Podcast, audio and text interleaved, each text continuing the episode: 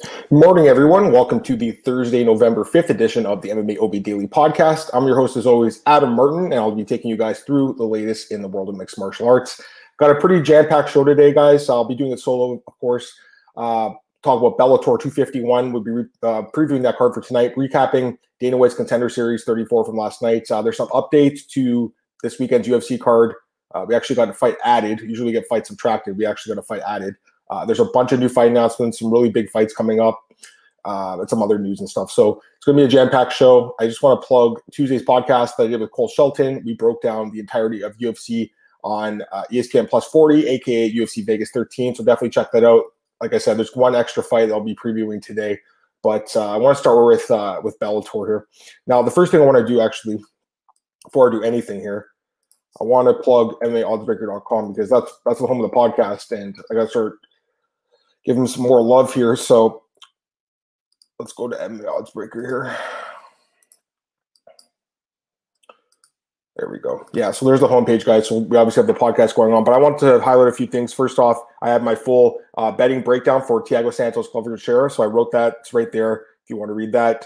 Uh, AJ's Bets has got a podcast up here. Going down a little bit more, I got Bellator opening odds, so definitely check that out. These opening odds articles, I think, really help, especially when you're looking, uh, try to compare Bellator and the UFC, and to to the from the opening odds to the current odds. So definitely do that. I post it every week. Also contender series, but it's already done. So definitely check it out. MMAOddsBreaker.com. Just wanted to give those guys some love there. So next thing I want to talk about here, the odds for this card. Let's go here. All right, share screen.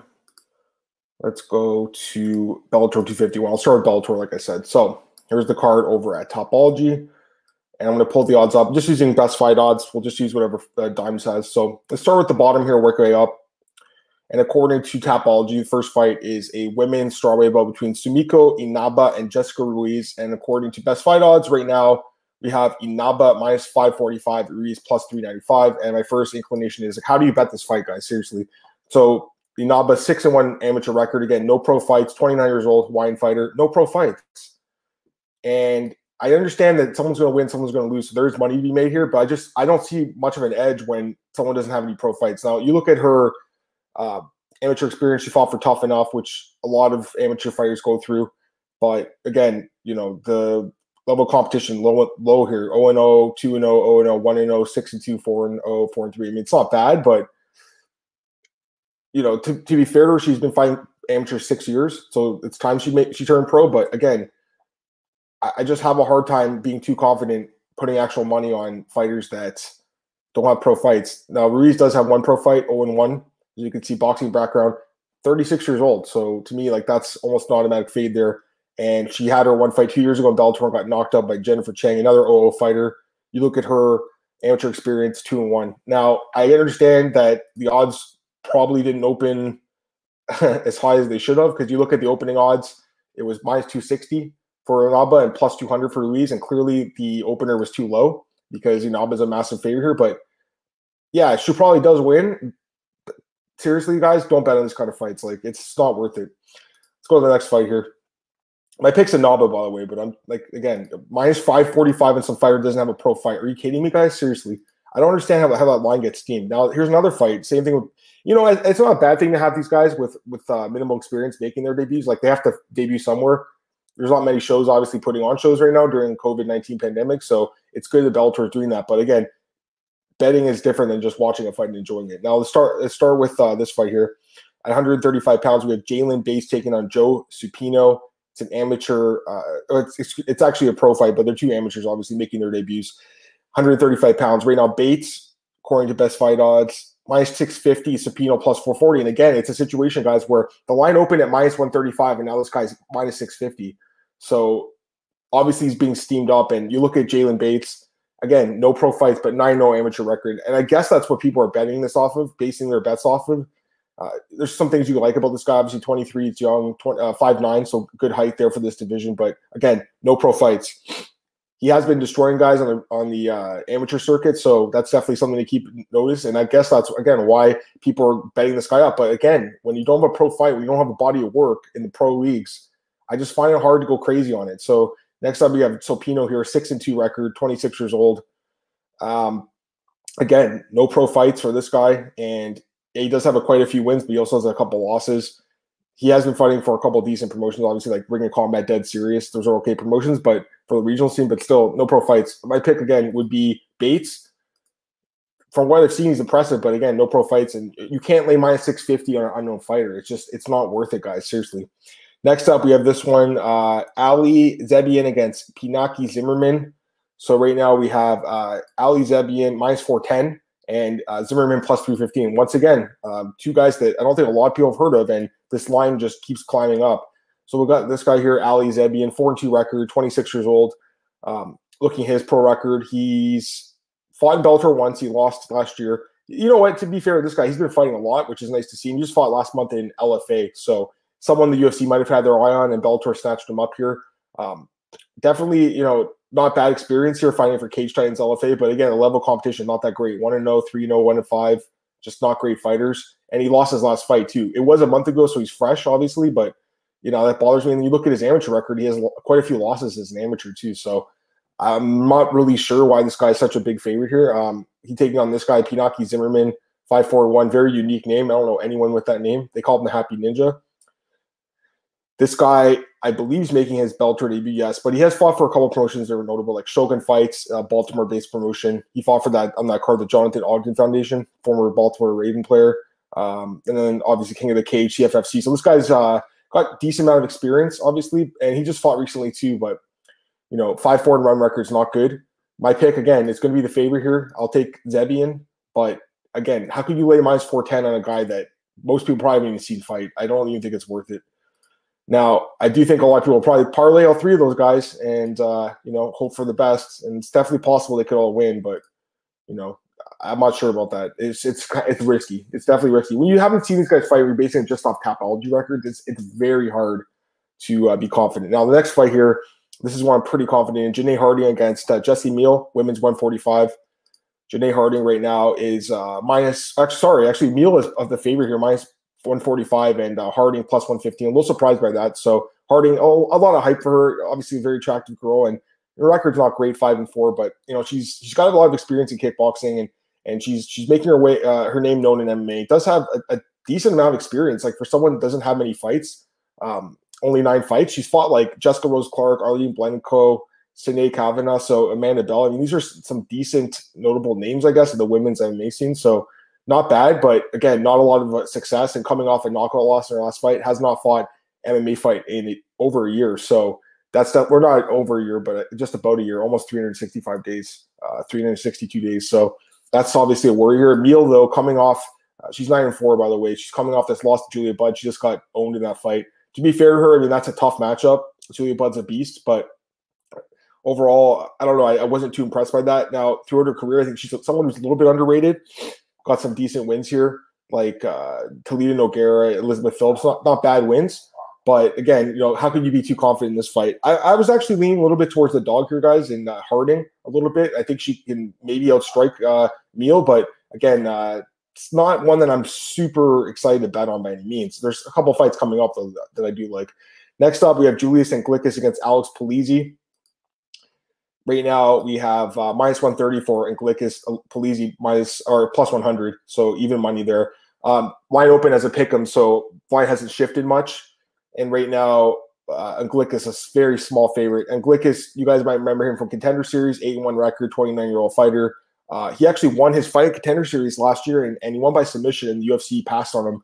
Now, it wasn't the greatest performance. He did win the fight late in the third round by stoppage, but still, I thought he looked okay. And you know, for a guy that's on uh, a seven fight win streak, you think the UFC would have been interested in taking him. So they passed on him, and he went to Bellator, beat Jordan Young in his debut. That's a nice win, and now he takes on Polizzi, who's a pretty good prospect too, seven to zero. This is a really good fight, actually. I think uh, Alex Easy Polizzi, and he's coming off a nice win over Rafael Carvalho in his last fight, and he's got a couple other notable wins in his career over Daniel Jolly, a former UFC fighter.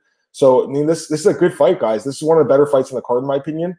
Um, definitely an, another fight that that could go either way, but I'm kind of leaning towards Polizzi a little bit, to be honest with you. The way he beat Carvalho was very impressive, in my opinion. And you know, looking through his guy's record, never lost. Got some nice wins. It's just amazing how how fast these guys are, are getting better. Like he's only been pro for two years, and he's already uh, some pretty good guys like Rafael Carvalho, former Bellator uh, champion, who's recently been released. But still, you know, a close fight, but I lean a little bit towards the dog there in uh.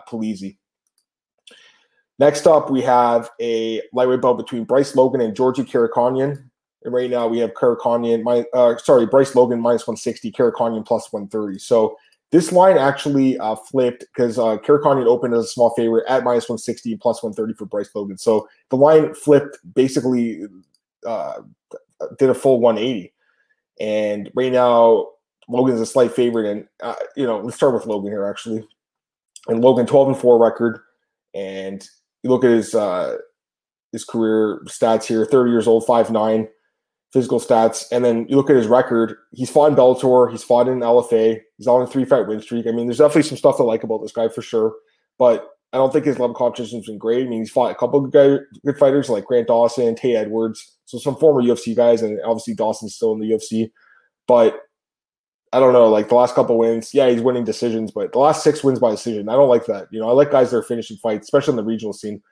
But still, three fight win streak coming into Bellator, that's not bad. And then Karakhanyan here, wealth of experience 29 11 and 1 he's been around for a long time he's 35 now which he's getting up there in age he's coming off the loss to Miles he lost three of his last four but still a very very experienced guy and uh, Karakhanyan, man you know you can never count him out of a fight having said that I can definitely see why people are fading him here. You look at his recent run; it's just not that good. A lot of losses here, guys. He's been stopped a couple. Well, he's been stopped once. He's still tough. He's still durable. I like Karakhanyan. It's it's a shame this guy was never in the UFC. I think at one point in time he was a very good featherweight, but uh, you know, it's a, it's a tough matchup for him. I leans a little bit towards Logan here, but again, you know, it's a close fight, and I can see why the line flipped. Though I will say that I think that the line probably should have been closer uh, to like a pick on my open. Next up, we have a really interesting fight here at 170. Derek Anderson against Killys Mota. I like this fight. Derek Anderson minus 280, Killys Mota plus 220. So Derek Anderson, a guy who's been around for a long time in Bellator, 16 3 record in his career, 30 years old.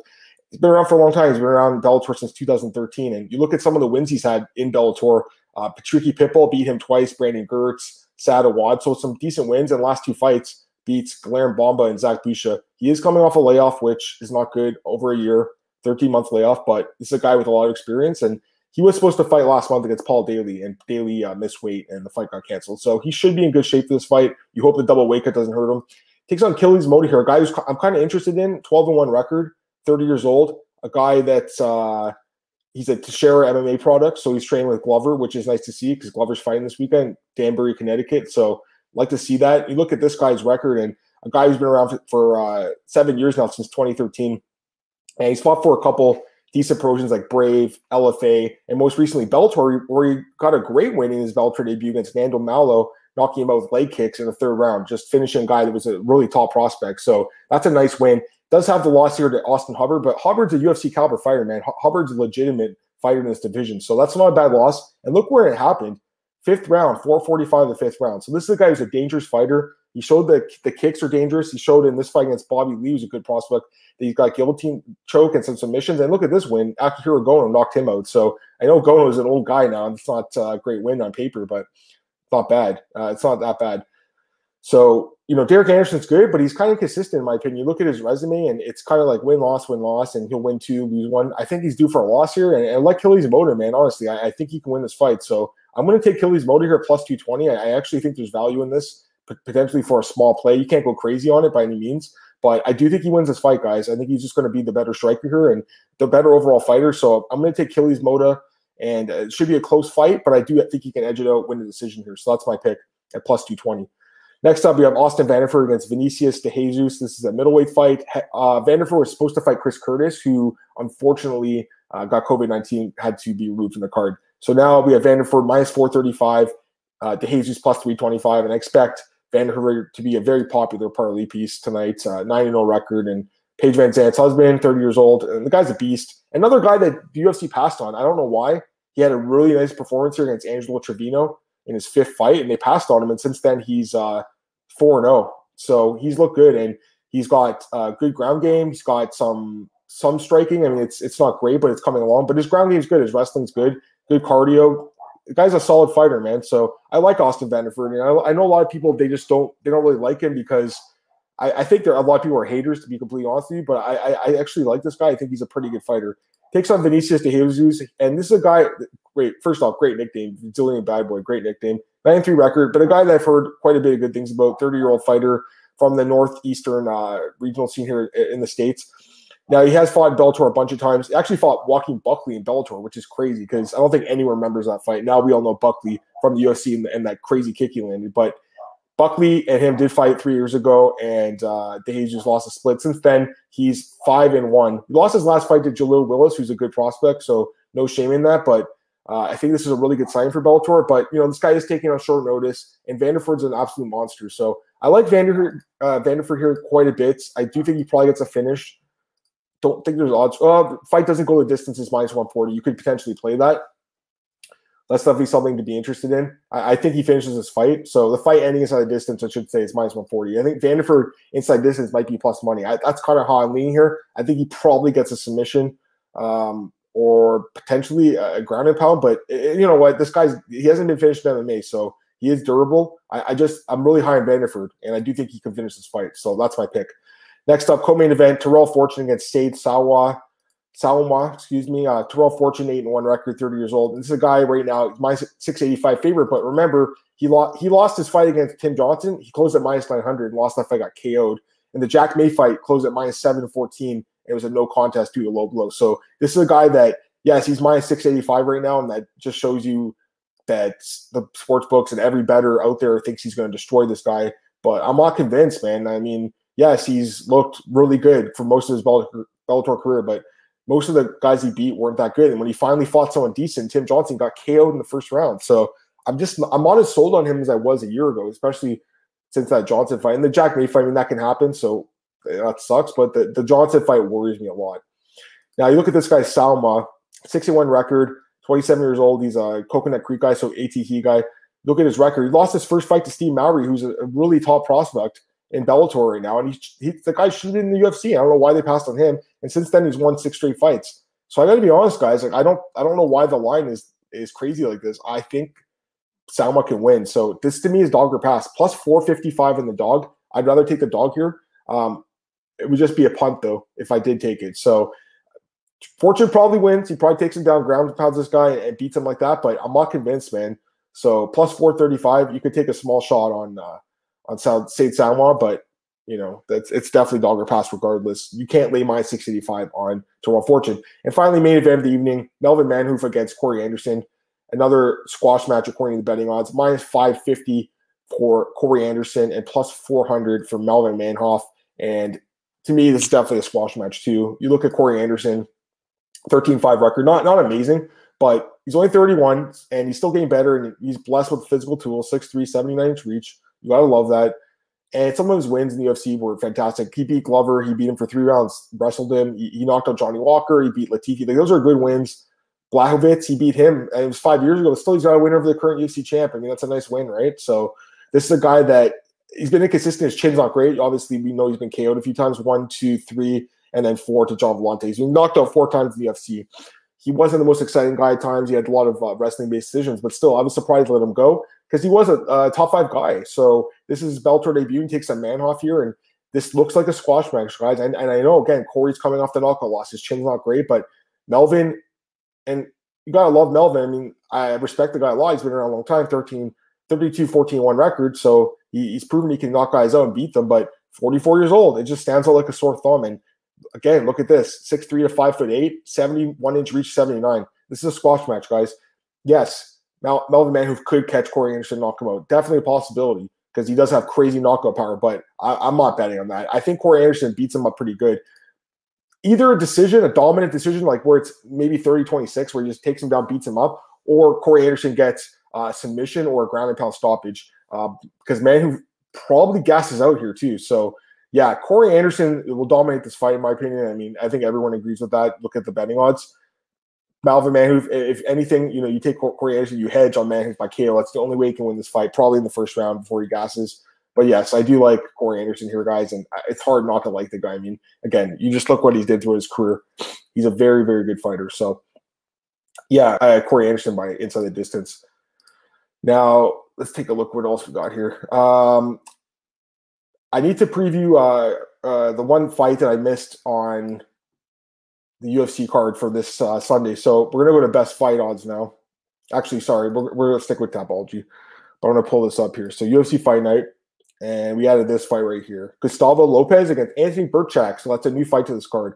And it just got booked like I think it was after we did the podcast on Tuesday, unfortunately. So let's break down this fight, guys. And right now, I should have mentioned opening odds had Birchak minus 155, Gustavo Lopez plus 125. Right now, it's closer minus 125 for Birchak, plus 105 for Lopez, who was supposed to fight in this card originally against uh, Felipe Corrales, who got COVID 19. So let's start with Birchak here. He is the favorite.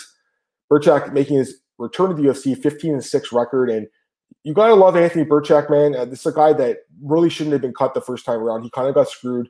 He had a tough run. You look at who he fought. He fought Ian Entwistle. He beat him, or he lost to him. He beat Joe Soto, lost to Thomas McMahon, beat Danilo Lopez, and then got cut. Uh, it was a contract dispute. I don't know what happened. He just obviously had to disagree with the matchmakers, and they let him go after his four fight deal. And since then, he hasn't looked great. You know, he's he's uh, he's two and three. So he he did he lost three straight fights in Rizin. to be honest, you know some tough fighters there. Kawajiri and these guys Moon and Otsuka. They've picked up some nice wins over there on the uh, the Asian regional scene. But since then, he's got two wins in Combate over Adam Martinez five and one and Eric Radley five and five. But hasn't fought in a year. Did have a grappling match recently. I do like Anthony Birchak. I just question him being a favorite here on such short notice because you look at Gustavo Lopez, 11 and 5, and he's an Xtreme Couture product, 31 years old. So matches up pretty well and, and, a little bit younger too. Now, I know he lost to Merab, and that's not a bad loss. And yes, he did lose that fight. He showed some skills in that fight, though. His takedown defense wasn't terrible, and he showed some decent striking skills. And you look through his record, and he's got some nice wins um, over in Combate, like Von choke. So he's got some skills. Now, and you look at his losses too. Andre Ewell and John Castaneda are both in the UFC. Those aren't bad losses. Some of the other ones you, you probably want to have back. But overall, I think this is a, a situation where it looks like people are just kind of, you know, looking at his record and saying it's not great and he hasn't fought great competition. But again, Birchak's taking this fight on like two days' notice, guys, and he's a favorite. I don't think I agree with that. So I'm actually going to pick Gustavo Lopez. I think he can win the decision here. It's going to be a close fight, but I, I lean towards the dog here. So that'd be my pick. And again, all the rest of my picks for that card, you can go back and uh, watch UFC or um, the uh, UFC preview from Tuesday. Now, I do want to talk about uh, top um, contender series on last night. I'm going to find it in Tapology here. Contender series 2020. Let's go to it. It was a great card last night, guys. We got to talk about this one. Week eight. Okay, so let's start with this. Carlos Ulberg main event. He knocked out Bruno Oliveira. Looked incredible. Got signed to the con- uh, UFC contract. All four fighters that won got signed. I agree with three of them. I don't know what the fourth one, but yeah, Carlos Ulberg looked amazing in this fight, and a guy that, that the UFC is high on, a guy that Israel Adesanya is hyping up like crazy, and everyone seems to really like this guy. I think he's going to be a big star. Like Dana White was like, you know, this guy, look, how marketable this kid is. He's a good looking kid. He can fight. So he was good, man, and, and he was a big favorite to win the fight. All all the favorites won on this card, by the way. He was minus two forty, but he looked great. Now, this fight, holy shit, what a knockout. Ignacio Bahamondes against Edson Gomez. Just an absolutely brutal front kick. We actually had two front kicks on this card, which is insane. So Anderson Silva retires. He's like the master of the front kick, the one with the Vitor Belfort fight, UFC 126. We had two of them in this card. Pretty incredible. So, yeah, Bahamondes looked amazing. He got signed. Gomez looked okay in this fight. He just gassed out and he looked a little small. Maybe he could lose some weight, go to 155. I feel bad for guys like this, man. He's like, you know, he's got a full time job. He's not training full time. He wants to train full time. He can't. If he did train full time, he could probably drop a weight class and be a better fighter. But that's just the reality the situation for a lot of people. You know, he's a guy that has a family, and I don't know if he'll be in the UFC, but I, I, I didn't think he was that bad. But is a special talent, man. He looked incredible in this fight. I'm very excited to see this kid going forward. What a knockout, man. And of course, he got signed. Another guy who looked incredible, Luis Saldana, just absolutely tooled Vince Murdoch here. And again, Vince Murdoch, I I told you guys to fade him. You know, coming off uh, that brain injury, you just can't pick a guy like that to win. Unfortunately, it's a great story, but I, I don't think he'll make it to the UFC. Unfortunately, he's gonna, I think he's going to fall a little short. And you know, I hate to say that because again, this kid's chasing his dreams, and he, he battled through a lot to get here. But I think this showed his, his level, and, and Luis Saldana clearly uh, a much more uh, polished fighter. And you his record's not great, 14-6, but he looked amazing in this fight. His striking is really good, and the finish was amazing. If you guys missed it, go back and watch both these finishes. Actually, all, all four of the finishes, but especially the two knockouts and, and the, the main event. But man, Saldana landed two front kicks in this uh, combination sequence and then knocked him out with some punches. So incredible performance and absolutely gets a contract. And finally, Jared Vanderaa defeats Harry Hunsucker, a guy who took the fight in short, four days short notice. So super short notice. And not a great fight, a really sloppy fight, in my opinion. Hunsucker looked okay early on. He actually landed a lot of really good shots on Vanderaa. I saw some people joking on Twitter that it was like the Homer Simpson defense, which I think is hilarious because it really was like that. So Hunsucker ran out of gas. Um, again, he took the fight on four days' notice, and he made Dana White know that because he kept saying, "I took it on four days' notice." I don't think Dana cared, by the way, and he talked about the post-fight presser, and he just it seemed like he just sort of shrugged his shoulders about it. But Vanderaa gets the win here. Eventually, Hunsucker gassed after three minutes. Vanderaa basically hit him with some shots, and this guy covered up, and it was a TKO loss. It was kind of a bad, ugly, just ending to the fight. I would have, I wouldn't have signed Jared Vanderaa. He didn't look like a UFC fighter. Now I will say, I liked his post fight interview. The guy seemed like a super cool dude. He seemed like a down to earth guy. I like that, and I think that the personality definitely played a factor. Also, the fact he's a heavyweight, and he did call it Sergey Spivak, a guy who a lot of us don't really want to watch in the UFC. So maybe he goes out there and knocks out Spivak with ground and pound and gets him out of the UFC roster. But overall, I just wasn't impressed. He took a lot of shots from a guy who didn't look that great himself. And uh, yeah, he did survive it, but you know, 11 and 4. He's a guy that I think will probably have a couple fights and get cut. I just don't see a, a, a, real ceiling for this guy in the UFC. Saldana, I think, will be around the 145 division for, for a couple years. Bahamondes looked special, though. I mean, that's the guy that definitely stood out. And of course, Ulberg at 205. We need 205ers, so he looked amazing. Hey, I got a comment from Eduardo Flores. Hey, Eduardo. says, Good morning. First of all, do you think it's fair Oliveira deserves someone higher ranked than Dariush? Yeah, I think this is a good time to switch to the news because I am done with uh, contender series. So, overall, like I said, guys, a fantastic card. Let me just pull something up here. There we go. So, go to bjpenn.com. That's uh, my home besides MMA Oddsbreaker. And we got a lot of news. But one of the articles I did write yesterday was about uh, Dariush, and he wants to fight Charles Oliveira again. So this is a good segue to the news. Now, yeah, I think Oliveira, if you look at the rankings, uh, Eduardo, he's ranked higher. He's ranked number seven right now. But still, I mean, you look at some of the guys Oliveira's beaten, they're not like amazing fighters. Like he doesn't really have like a marquee win during the seven fight win streak. So he wants a title shot, and I'd like to see him fight for the belt because I think he he's an interesting guy to fight Khabib. I mean, yeah, Khabib probably just knocks out Oliveira with ground and pound.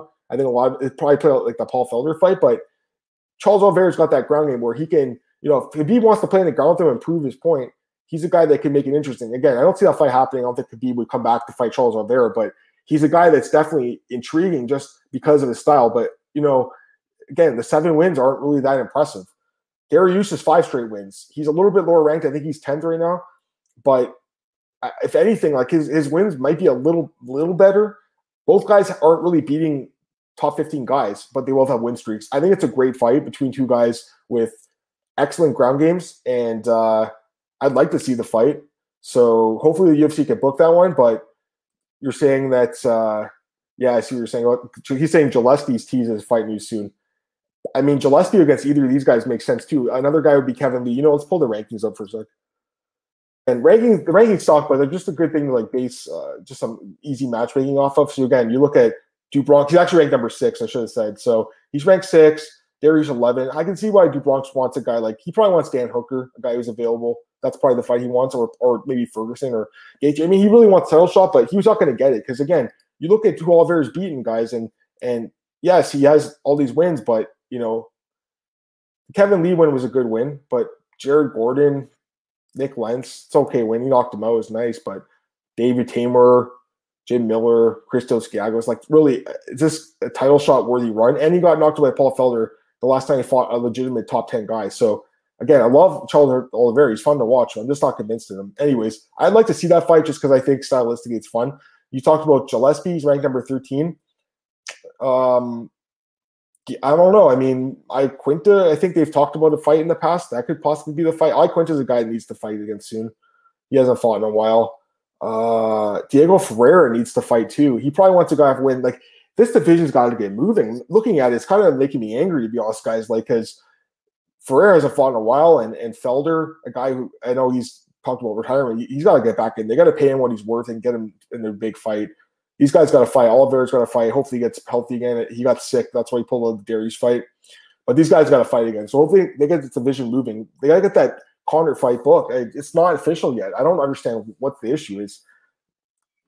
They just, they got to get that fight official. You know, fans want to see that fight. So get that official, guys. Like pay these guys what they're worth. You know, Gage or uh, Poirier's out there tweeting that they're not giving him enough money, and, and I, I don't know what's going on with that fight, guys. But hopefully, Conor and uh, Poirier can get booked. And this division can just move on. And also Khabib, I love Khabib, but you know, Dana White saying now they haven't stripped him of the belt. Like, make your decision, man. You can't let the the whole division just be held up because he's not sure he wants to retire or not. I don't think that's fair to the rest of these guys. Anyways, there's a lot of news that got to. So here's another one. I, I saw this yesterday. Mark Munoz, he was tweeting about uh, he's happy in retirement. Mark Munoz is 42 now. He hasn't fought since 2015. He actually won his last fight against Luke Barnatt, a fight that I think everyone faded in there, and he looked actually pretty good, but hasn't fought in five years. Looked at his Instagram. He does not look like he's a middleweight anymore. He looked like a, heavyweight these days. So I don't know if he comes back, he'd be a light heavyweight, I guess. But you know, 42 years old, I, don't know. I mean, especially in the UFC, I, don't think that'd be a good idea. But there's other shows in the world. Like ONE FC would be a good place for, him, wouldn't it? Rizin would be a good place for Mark Munoz. So if he doesn't want to fight again, I, think there's a chance he could come back. It, from what I saw, there was uh, some mostly negative re- remarks to this, but again, you know, how many times do you see guys retire and then come back later on to fight? It happens all the time. Even guys will, will retire and miss five to ten years and come back. I'm never convinced that MMA fighters retired. What else have we got here? There's a lot of news. Um, well, yeah, Paulo Costa's out here, guys, and he's been talking about uh, the Whittaker fight. He says it's close to being booked. Whittaker didn't sound like he's totally in agreement with it. it. It seems like it's something the UFC wants to do, and I actually think the fight makes sense because it's the number one and two guys, right, in this division. And Paulo Costa right now, he obviously wants to get back in the win column and get back to a title shot. He looked terrible against Izzy, but who knows if he learned from that and can do better the next time. He just fought really weird in that fight. Whittaker, I mean, listen, the guy's saying now, he's like, uh, you guys took me the wrong way. I actually want to fight Izzy. The comments he made after the fight with Cannonier does, does he remember what he said? He, he, didn't sound like he wanted to fight. He was like, ah, uh, you know, I, I want to take some time with my family. And, you know, when the UFC heard that, I feel like they just kind of were like, all right, he doesn't want to fight. We'll move the division on. And they booked Izzy against Blachowicz. And now uh, Whittaker's like, I don't want to fight Izzy. But if he wants to fight Izzy again, he's going to probably have to wait a year to fight him. So to me, that was, I, I, I don't know if he was totally thinking like clearly after that fight because, you know, the fight with Cannonier, he took a lot of damage in that fight, man. And I feel like you know those post-fight press conferences. I'm not guys aren't always there 100. percent They get a week or two after the fight to recover. Then their their their true thoughts come out. A lot of us after that fight were like, he's the next guy in line, but he was the one who was like, ah, I don't know about it. Now he's like, I want that fight. I'm not saying he screwed himself by any means because it looks like the UFC just wanted to, to give Izzy what he wanted. To that's a shot at a second belt, but uh, Whittaker's gonna have to fight again, man. He's gonna have to stay busy, and I think Costa makes a lot of sense. He'd be a great fight. Now, here's actually what uh, Eduardo asked. He said, thoughts on Wonderboy and Geoff Neal. Love this fight. So Geoff Neal and Wonderboy, December 19th card, uh, ESPN reported and Cole Shelton at BJPenn.com confirmed it's the co-main event. So this headline got a lot of people riled up, which is hilarious. I, I love looking at the Facebook comments. A lot of people got riled up because it says he's added to the undercard. And people are like, it's your fault, Stephen Thompson. You should have taken the fight of Khamzat. Khamzat's the headliner, even though he's unranked, and Thompson's ranked number five. So people were they kind of think that Thompson made a mistake, but I'm not so sure because here's the thing: Khamzat is unranked. We know that he's a big name right now, but really he only has three fights in the UFC. Leon Edwards, the fact he took that, it just shows what kind of balls he has because he's fighting, he's giving up his number three ranking and a potential title shot to fight a guy who is unranked and who doesn't have a, a huge name to the casual fans yet, but a guy that us hardcore fans know is incredible. So it's just funny though that the fans would actually be like all over Stephen for turning on the fight. I think he made the right call. I mean, Geoff Neal is number 11 in the world. Geoff Neal is an incredible fighter. And to beat Geoff Neal, to, to us, to a lot of us fans that know who Geoff Neal is, that's a huge win. So this is a great fight. I love this fight at World. It's an amazing fight. The the odds actually came out at one of the books, I think in Europe this morning, and it was uh, Thompson. I think was like minus one thirty, Geoff Neal plus one hundred or something like that. So really like competitive odds, which I actually kind of agree with. I think Thompson probably should be slightly, uh, slightly favored. I honestly have no idea who I'm picking in that fight yet. Again, December 19th, we have a month and a half. I'm glad they got that fight booked, and that card's really shaping up nicely. Let's go through some other news here. Israel Adesanya, man, he was talking about this, uh, the sworn pec muscle. Basically, he said he smokes too much weed, and uh, you know, after he said this, I had to check myself, but I, I, I didn't see what he was talking about. So I guess it just affects certain people, but you know, I, am sure a lot of fans were were kind of thinking like, uh, what's he talking about? Now, one of my uh, one of my friends on uh, in the MMA media, um, he his father, I believe, is a, a, doctor, and he actually tweeted yesterday that this is true. And so I went and Googled it, and yes, there actually is something behind this where. Uh, for a lot of people that do smoke weed, they are they do develop um, these swollen pecs. So it's not something that's completely made up, which surprised me because I thought it was just him almost trolling us. But there actually is something behind this. I can't remember the name of it, but I was reading about last night. Luckily, it doesn't affect me, but you know, a lot of the, my friends I know that uh, you know partake in in the green once in a while. But uh, you know, maybe he's just smoking a ton of weed or something. Maybe he's smoking some bad weed, man. Maybe he's gotta get some better stuff. Now, speaking of weed, because this is the perfect segue. The perfect segue. Niko Price suspended for marijuana use in Nevada. Right now, it's a provisional suspension, temporary, so we have no idea how long it's going to last for. But the other guys that were suspended uh, four and a half months. Kevin Croom got suspended, and remember Kevin Croom? He got that win over Roosevelt Roberts on short notice, lost his win, no contest, and he got fined. He got suspended four and a half months. Um, also, this guy Jose Flores, who was on Contender Series, he lost his fight to Jordan Levitt. He got suspended four and a half months for marijuana use. And this other guy, Chad Johnson, who was on Contender Series, he got suspended for amphetamine. So a little bit different. He got nine months. So obviously he, he got a harsher suspension. But still, the fact that these guys are getting suspended, guys, it blows my mind. It blows my mind. It's not fair. It's not right. Um, Niko Price, come on. I mean, Niko Price is very open about the fact he's a stoner, and there's nothing wrong with that it obviously he must have used too much. Uh, he must have went over the threshold, which in Nevada doesn't seem that high. It's just sad that Nevada seems to be the one state that really cracks down on it. I'm pretty sure it's legalized there, isn't it? Like I live in Canada again. It's legalized here, guys. Seriously, like you can go anywhere you want and buy weed. So it's it's different than I guess some places in the world, but in the states, a lot of these states are legalizing and they are legalized. So you know, Niko Price is the guy that probably has um, a license for it, if anything. Um, it's just crazy to me. You know, it always brings me back to that Nick Diaz fight with Pekka Gomi from like what 13 years ago in Pride, where he had that win by Gogoplata overturned to to uh, no contest because he spoke weed. And, and, I remember the commissioner at the time was talking about how he, you know, he used weed and he, and he couldn't feel the pain and the damage, which is just ridiculous. You know, these guys definitely use it for recovery, but I'm not convinced these guys are. I'm not convinced Niko Price, you know, smoked a blunt and then walked to the cage or hit a ball and walked to the cage. I'm not convinced by it at all. They probably use it during their training camps, and we know that a lot of fighters use marijuana. Um, I, I just think it's ridiculous. It's 2020. It's 2020. Get with the times. Like seriously, it's just sad that this commission is cracking down on marijuana use. It makes no sense. So now, yeah, you're going to take Price's uh, draw away. It'll probably become a no contest, and uh, you're going to find the kid, and and he's going to lose, you know, money. He's going to lose time in his career because he smoked some weed. So stupid. You know, this isn't the 1930s with reefer madness and stuff. It's 2020, so it makes no sense to me you know, again, uh, Dana White talked about this last night at the post fight presser. Basically, his argument, and I agree with this. I've always said this: you can't have guys showing up high. You can't be like smoking a, a bowl and then jumping in the cage. That that's not what they want. So they definitely should be testing the night of, right? But the the threshold needs to be raised because it, just because you have residual cannabinoids in your system, like like Price Dave, you shouldn't be losing time in your career because of that. So it's something I'm very passionate about. Obviously, guys, I, I think it's complete BS. You know, um, marijuana, you know, I think when used properly can be a, a, great tool, you know, for a lot of people, especially MMA fighters. So to me, it's just it's it's so antiquated and it's such archaic that it, it just blows my mind. You know that these guys are getting suspended and fined. Like Price, he's going to lose that draw probably. It'll probably just be no contest. I guess Cerrone will keep the draw.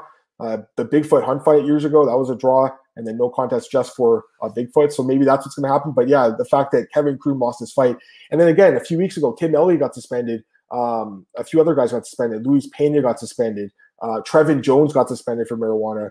Uh, Jamahal Hill got suspended. He lost his fight. He lost his win against Clinton McGregor. You knocked him out in the first round and lost that. So it's terrible, guys. Honestly, it's a joke. And Dana White says they're still working on it to, to lower the restrictions, but and thresholds. But I don't know. It just seems like something where in Nevada specifically, like they were really cracked down on it. And also, uh, Niko Price, second time he's tested positive for marijuana. So a guy definitely likes to partake in the uh, the green, which again I don't have a problem with. Conor McGregor, I mean, you can click on the photo, but yeah, he's phenomenal shape, and hopefully that fight can be can be booked soon. Uh, Kevin Lee had this crazy tattoo, by the way. I don't know what he's thinking. Kevin Lee, come on, man, what is this? well, you know, I, I can't talk smack. It's someone's it's someone else's body. They can do what they want with it, but I wouldn't want that on my head. Tito Ortiz, pretty awesome, eh? Huntington Beach City Council seats. So Tito Ortiz is part of the city council there. And you know what? A lot of people are talking talking shit about Tito and saying he's stupid and he's a dumb guy and stuff. I don't agree with that at all. Tito Ortiz, I respect him a lot, man. He's been a, he's been in the game forever. He's been in the game for what almost thirty years.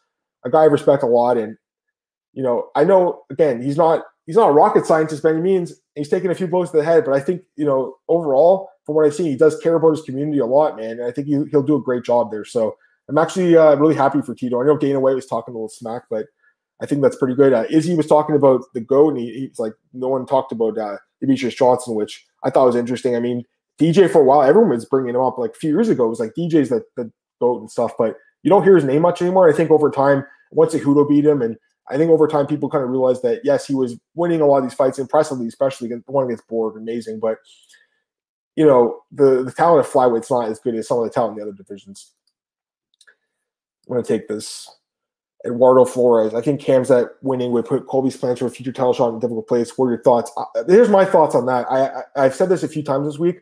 I, I believe you're going to see Colby Covington and Jorge Masvidal be the coaches on Ultimate Fighter. That's that's my prediction. Um, I haven't really heard much, I'll be honest, but that's my prediction based on my knowledge of, of what has been talked about. And I think if that happened, the winner would be promised a title shot. That'd be my guess. If they agreed to do the show, the winner would be promised a title shot. Um, but I really, we really have no idea. Um, again, at this point. Eduardo Flores, since UFC 251, we have had a card every weekend until December. What are your thoughts on the pace of the cards UFC has had? Great question, man. I, I love the question. So, you know, I love MMA. I, I, love it, man. I absolutely love it. And I don't mind giving up Saturday night to watch the fights. I mean, it's something I enjoy doing. I'd rather watch the fights with my girlfriend and just chill than go out to a bar at this point in my life. When I was a little bit younger, maybe a little different early in my 20s, but I'm 32 now, and, and I'd much rather stay at home watch UFC. So I have no problem with it. And I'll tell you, I it was many times in the past where I complain if the card was weak, and I'm like, oh, I want to go out tonight and stuff. But I'm not like that anymore because of the coronavirus pandemic. And when we were robbed of fights from March till May, I really developed a much greater appreciation of of every uh, the Saturday ritual every Saturday and what the UFC does. I mean, it's not easy to put on fight cards. So yes, I mean, a lot of people are criticizing some of the cards, and some of them aren't amazing by any means especially the one next week. It doesn't look that great. The one with uh, with RDA and Makhachev, but you know, overall, guys, like I'm I'm happy there are cards every weekend. I'll be honest, I'm happy. It gives you something to do. It gives you something you look forward to. Uh, so I'm I'm fine with it, man. Yes, it's it's nice to have a break once in a while. I'd like that too, but I'm fine with it. There is a break coming up on the 26th and I think January 3rd too. So there there are a couple breaks coming up uh, around Christmas and New Year's, but I expect it to be crazy next year too. You know, for a long time, we, always heard the UFC would be doing 50 plus cards a year, and I think that's what their plan is now to do 50 plus cards. I mean, you probably want to do 52, but you need to have at least I think that Christmas weekend off. But yeah, you know, again, and I think it's a great question. But for me, uh, a guy who in the past uh, was guilty of saying, "Hey, uh, this card's not that great. I wish I, I UFC gave us a week off." I'm not like that anymore, man. I'm really not. And I saw um, there's a journalist, uh, Zane Simon at Bloody Elbow, and, and John Kavanagh had, had uh, saw, seen a comment he made from Zane who said that the card next week basically is weak and he didn't really want to cover it. And I understand that you know it's it's not easy to do this week in and week out, but I I don't feel the same way about that at all. And you know maybe John Kavanagh was a little harsh the way he called him out because obviously Zane got just destroyed and piled on by uh, John, John uh, Kavanagh and Conor fans. But you know the comment he made maybe uh, it definitely I think riled up a lot of people because you know, a lot these fighters, man, that's the thing. These fighters, they they put everything on the line for their career and, and for entertainment. And yeah, some of these fights aren't uh, amazing. These cards are incredible. But I have no problem with it happening every weekend, especially when I'm not uh, doing a lot else. Now, going down some other news here, we got Kevin Holland. He wants to fight two more times. This guy's crazy, man. I love him though. But yeah, Travis Luter's his coach. He wants to fight two more times in 2020. It's it's definitely possible um, for him to fight at least once more, I think. But twice seems a little bit excessive. But still, Guy's fought four times in the last five months, so you got to respect that guy. Uh, Michael Chandler called out Tony Ferguson, Justin Gaethje.